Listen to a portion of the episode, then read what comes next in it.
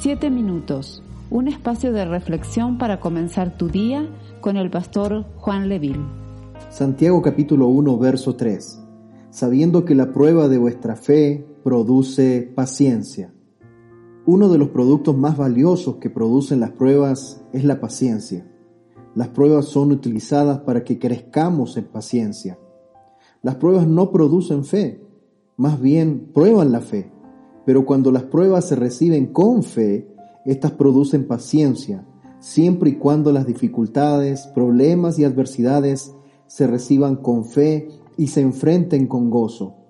El tener sumo gozo es la respuesta de la fe en los tiempos de prueba. Pero si se reciben con incredulidad y quejas, las pruebas producen amargura y desaliento. La palabra paciencia proviene de la palabra griega upomone, esta palabra no describe a una espera pasiva, sino el sufrir sin rendirse. No es tanto la cualidad que te ayuda a esperar calladamente, sino es la cualidad que te ayuda a terminar el maratón. En el contexto cristiano implica perseverar con esperanza, con actitud optimista, aguardando el momento propicio en que las cosas están maduras para cosecharse. La palabra upomone da la idea de una resistencia perseverante, vale decir, aguantar y mantenerse en la acción de perseverar. La obra de la paciencia viene lentamente y se debe permitir que florezca enteramente. De allí la disposición de permanecer en esa posición en que la prueba nos ha colocado, en vez de huir de esta situación desagradable y dolorosa. La paciencia es una virtud que genera madurez en el Hijo de Dios, tal como lo dice el texto de Santiago capítulo 1 verso 4. Mas tenga la paciencia su obra completa para que seáis perfectos, o sea, maduros y cabales, sin que os falte cosa alguna. Las pruebas no avisan, son inoportunas.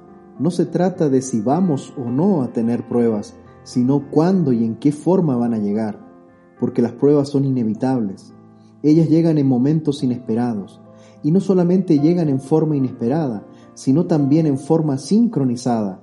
Santiago capítulo 1 verso 2 dice, Hermanos míos, considérense muy dichosos cuando tengan que enfrentarse con diversas pruebas. Esa combinación de varias pruebas, ocurriendo simultáneamente y produciéndose inesperadamente, es lo que hace los momentos de prueba difíciles y dolorosos de afrontar. Por eso es importante mantenerse espiritualmente sano y fuerte, en comunión con Dios, ejercitando la fe, porque no sabemos cuándo las pruebas van a caer al acecho sobre nuestras vidas. Mis amados hermanos, en resumidas cuentas, las pruebas no van a pedir permiso, ni se van a anunciar con anticipación para que nos preparemos para afrontarlas. En la vida espiritual no se puede bajar la guardia porque no sabemos en qué momentos vamos a ser probados en nuestra fe. Las pruebas vienen para trabajar en un área de la vida de la persona que no ha sido rendida a Dios o tiene especial vulnerabilidad. ¿Tienes en este día alguna área que no ha sido entregada al Señor en la que necesitas ser probado? Vamos a orar. Amado Dios, entregamos cada área de nuestras vidas en tus manos. Necesitamos, Señor, sentir, Padre de la Gloria, tu Espíritu Santo en esta mañana, confrontando las áreas de nuestra vida. Abre nuestros ojos espirituales, mi Dios, para derramar nuestro corazón delante de ti y para que podamos, mi Dios, en medio de los tiempos de pruebas, entender que tú nos quieres fortalecer. Entender, mi Dios, que se va a desarrollar la paciencia en nuestras vidas.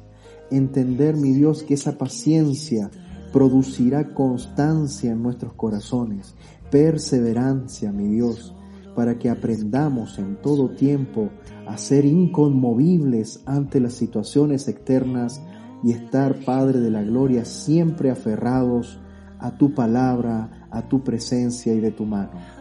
En el nombre de Jesús. Amén. Esperamos ser de bendición para tu vida.